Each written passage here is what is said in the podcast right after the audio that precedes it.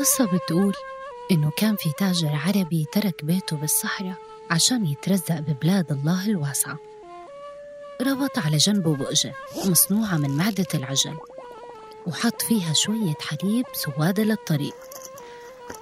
ركب على حصانه ومشوا بحر الشمس لحتى طلع القمر ونجوم الليل.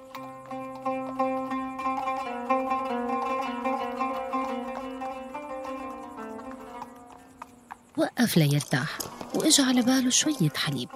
مسك البؤجة لقاها تقيلة فكها وأخذ منها رشفة. تفاجأ بطعم وملمس الحليب. كان طعم غريب وجديد عليه بس كان شي لذيذ.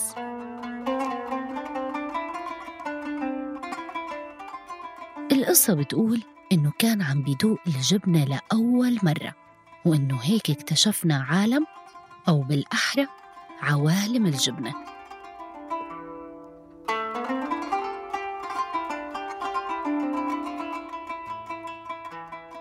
مرحبا فيكم بالحلقة العاشرة من بودكاست مهضوم من إنتاج صوت.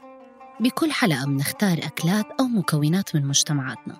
بنحكي عن تاريخها وعن علاقتنا فيها. رح نخلي زوادتنا قبل ما تشوي جوعنا تحكي لنا أكتر نحن مين. هاي الحلقة من مهضوم بعنوان هاي جبنتنا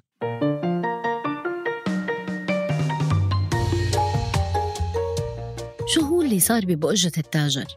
وأدى لهذا الاكتشاف العظيم بما أنه الحليب كان بداخل معدة العجل بجو حار وعلى جنب التاجر اللي كان راكب حصان وماشي وبيهز يمين شمال وفوق وتحت اختلط الحليب مع المنفحة أو إنزيم الهضم ببطانة معدة العجل فتخثر أو تجبن الحليب يعني انفصل لمصل وجبنة.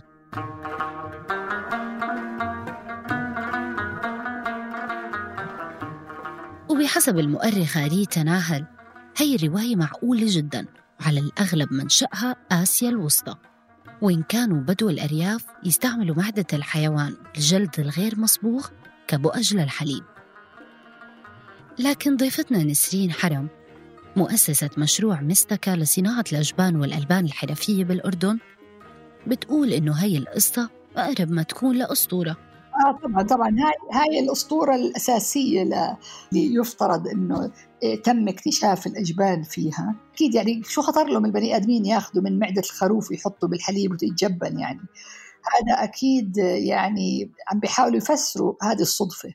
ما حدا بيعرف إذا هاي الأسطورة صحيحة بس لابد إنه اكتشاف الأجبان تاريخيا كان يعني تاريخ مليء بالصدف. وحتى في يعني مناطق مثل فرنسا أكيد هن مثلا لما بدهم يعملوا بري ما راحوا خططوا وحطوا ودرسوا بالمختبر وقالوا بدنا نعمل بري. أكيد حطوا يعني خثرة الأجبان بالكوف اللي عندهم واكتشفوا إنه البكتيريا والفطريات الموجودة في الكهف أدت إلى يعني تكون طبقة معينة على الجبنة اللي أدت إلى انها تكون عندها ملمس معين وطعم معين وتخمر معين. فاصلا تاريخ الأجبان هو تاريخ صدف. نسرين إلها حكايتها الخاصة مع الأجبان وبرضه فيها شي من الصدفة فهي حاليا بتدير شركة تكنولوجيا معلومات وعم بتحاول تتفرغ للأجبان والألبان الحرفية قدر الإمكان.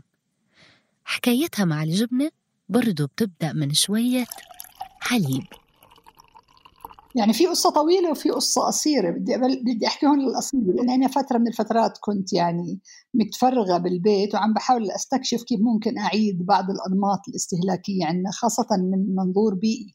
يعني صار عندي وعي إنه نحن كثير عندنا إسراف وإنتاج غير مبرر للنفايات الصلبه اللي بتأثر على البيئة. فكنت عم بحاول يعني أعمل جولة في كافة المنزل وأخلص من النفايات الصلبه ولا سيما في المطبخ. فبالصدفة لما حاولت أتواصل وأحصل على حليب طازج عشان أحاول أعمل اللبن واللبنة بالبيت مثل ما تعلمت. يعني مثل ما كانت أمي بطفولتي تعمل. اكتشفت تدريجيا حليب الغنم الموجود عندنا واكتشفت قديش عنده بسميها طاقات تعبيرية.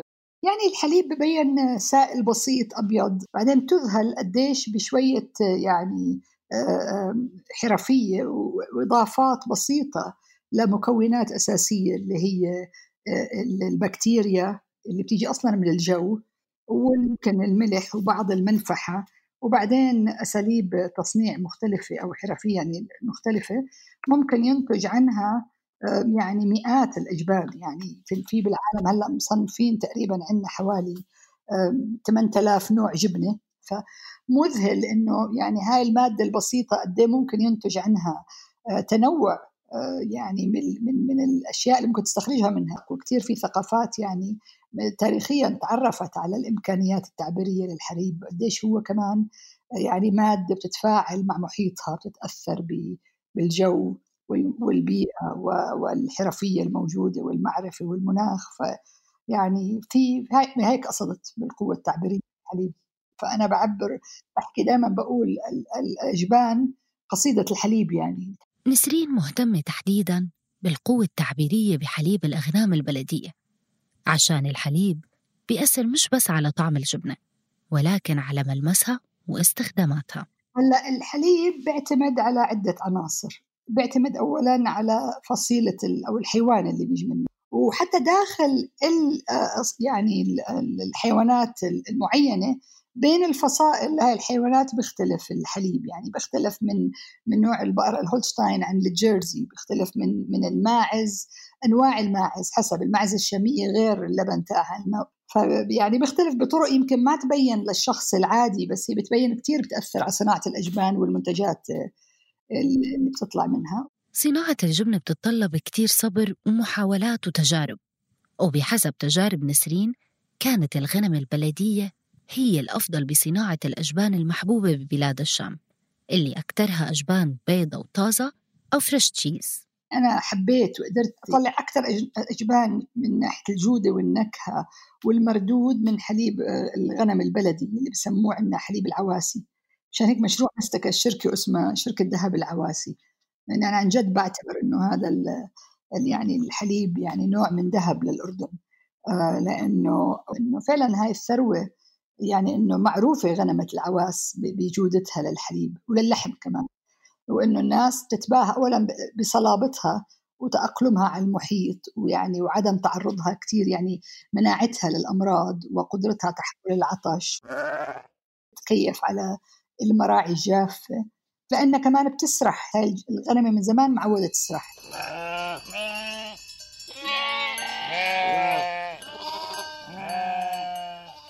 مئات وآلاف السنين تعودت أنها تسرح مع البدو الرحل وتتعود على المراعي الجافة يعني فهي غنمة ما في شك أنه يعني مميزة جدا.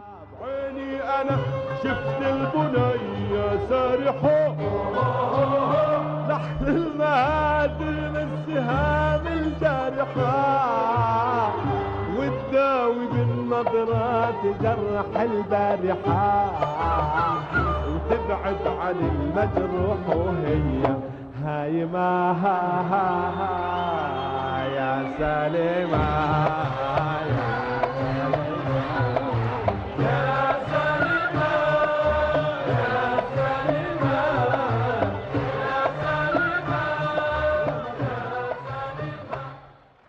الغنم السارحة أكيد سالمة.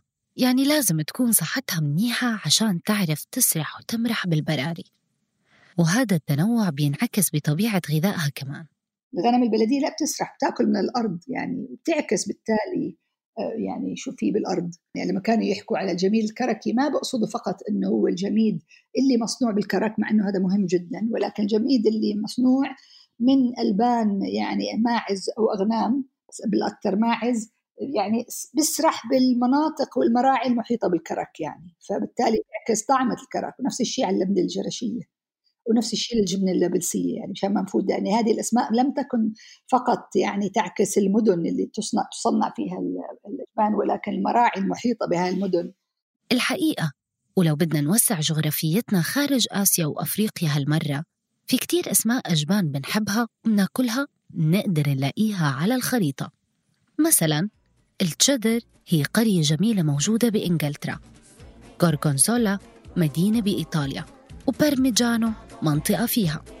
إيدام وخاودا مدينتين بهولندا وبري منطقة بفرنسا. وكامنبيغ قرية زراعية تعاونية فيها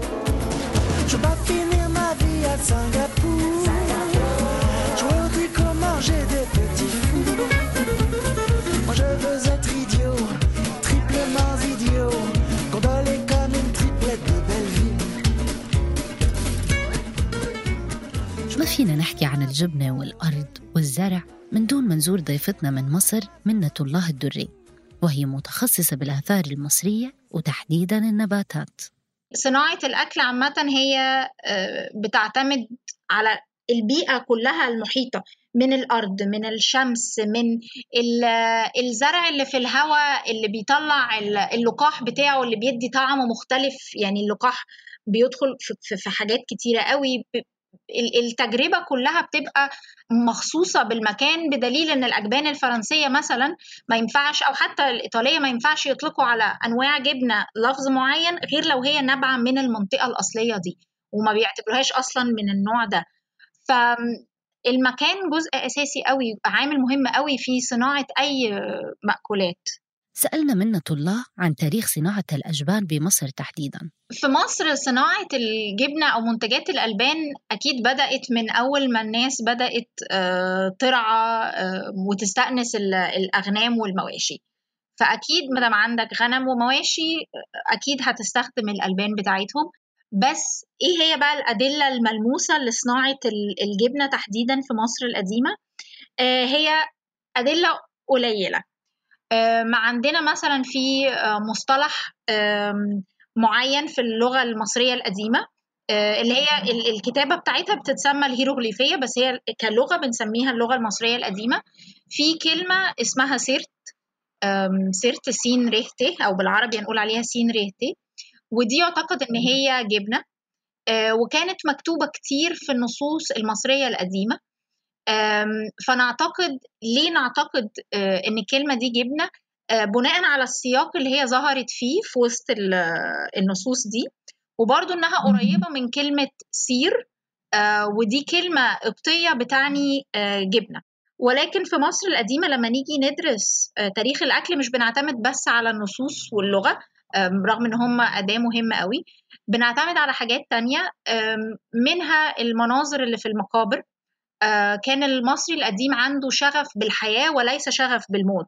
فمن كتر ما هو بيحب الحياة عايز يحيا تاني بعد الموت فكان بيجهزوا المقابر على قد ما يقدروا إن هي تبقى فيها كل حاجة ممكن يحتاجوها في الحياة الأخرى.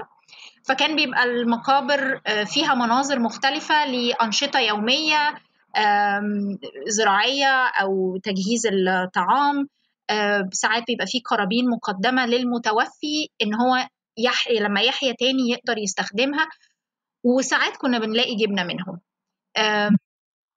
ففي من آه، عصر الأسرة الأولى في بداية التاريخ المصري يعني حوالي من 5200 سنة بدأنا نلاقي حاجات آه، بتماثل الجبنة في المقابر المصرية. شيء مذهل حقيقة إنه بمصر في ناس بتحب وبتصنع الجبنة من أكثر من 5000 سنة. صناعة الجبنة أكيد مرتبطة بنمط الحياة الريفية أو البدوية. والمد الحضري والتصحر عم بيأثر على وفرة المراعي وهذا بالنهاية بيأثر على الحيوانات وعلى حليبها وبالتالي على الجبنة فكرة خسارة صناعة الجبنة كحرفة يدوية سواء بالبيوت أو بالأرياف وإنه الجبنة تصير تنعمل بالمصانع بس شيء مخيف ومحزن. الأكل في في مقام كبير قوي هو هويتنا.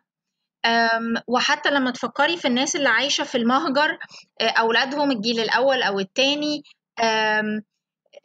شوية شوية ممكن يفتقدوا اللغة الأصلية بتاعت موطنهم ممكن يفتقدوا بعض العادات والتقاليد ولكن الأكل دايما بتفضل من الحاجات الأساسية اللي بيفضلوا محافظين عليها لأن هي هويتهم وهي بالنسبة لهم هي موطنهم وانتمائهم بيبقى آه، بيحسوا بيه من خلال الأكل. على بلدي المحبوب وانديني زاد وجدي والبعد كوي. وعلى سيرة المهجر سمية الأسيوطي صاحبة مطعم فسحة سمية وهي من محبي الأكل والناس وطبخ الأكل للناس عندها قصة حلوة عن الجبنة. أنا جربت في إيطاليا هنا في إيطاليا كان في 130 نوع جبنة أنا جربت منهم 25 نوع. ما فيهمش نوع عندنا هنا في مصر. تلاقي كل المصريين هناك أي حد ينزل مصر يقول جبنه رومي. جب كاتكم 60 عكس.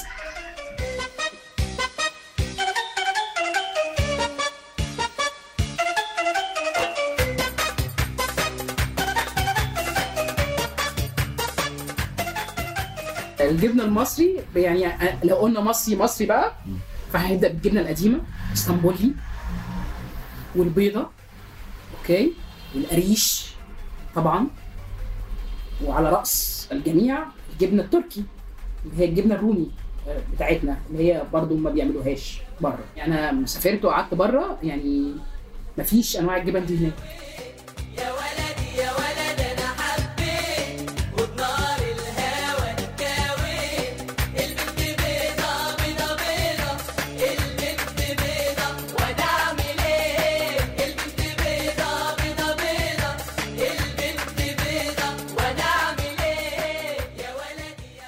عوالم الجبنة هي واسعة ومتشابكة.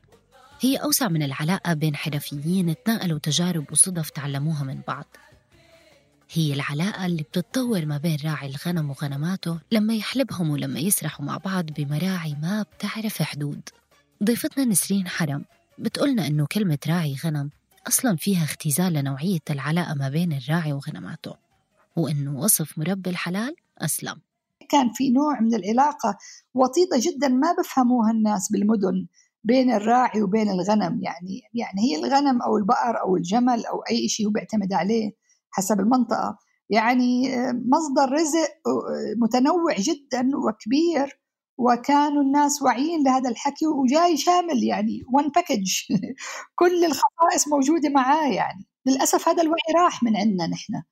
يعني آه، أكيد إنه يعني فلسفتنا بالغذاء يعني لازم نرجع نصحى من ال يعني اتليست نتحقق بالمعلومات الغذائية ونرجع نرجع يصير عندنا وعي أكبر لمفهوم الغذاء ومفهوم الرزق والعلاقة مع الحيوانات يعني بكفي نشيئها.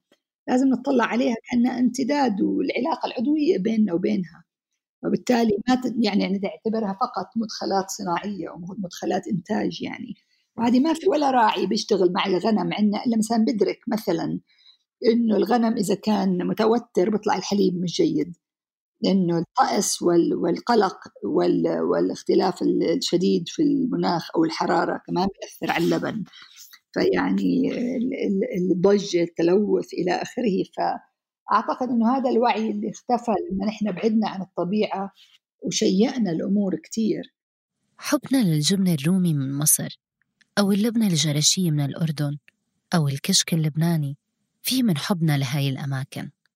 خصوصية الجبنة إنها بتحمل أكثر من نكهة الأرض وصحة الغنم السارحة فيها. هي بتحمل تاريخ روب انتقلت من جارة لجارة ومن صيف لشتاء ومن سنة لسنة وكشكة نشفت جنب الغسيل تحت شمس الشام. الحقيقة إنه حرفة صناعة الأجبان هي عوالم عم ناخد أول دوقة منها.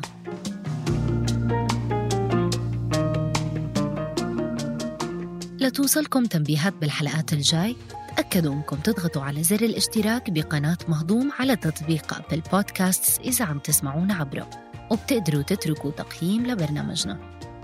هاي الحلقة كانت بحث جيدة حمام كتابة سيرين حسني تحرير رنا داوود ومونتاج تيسير قباني. النشر والتواصل مرام النبالي وجنى قزاز.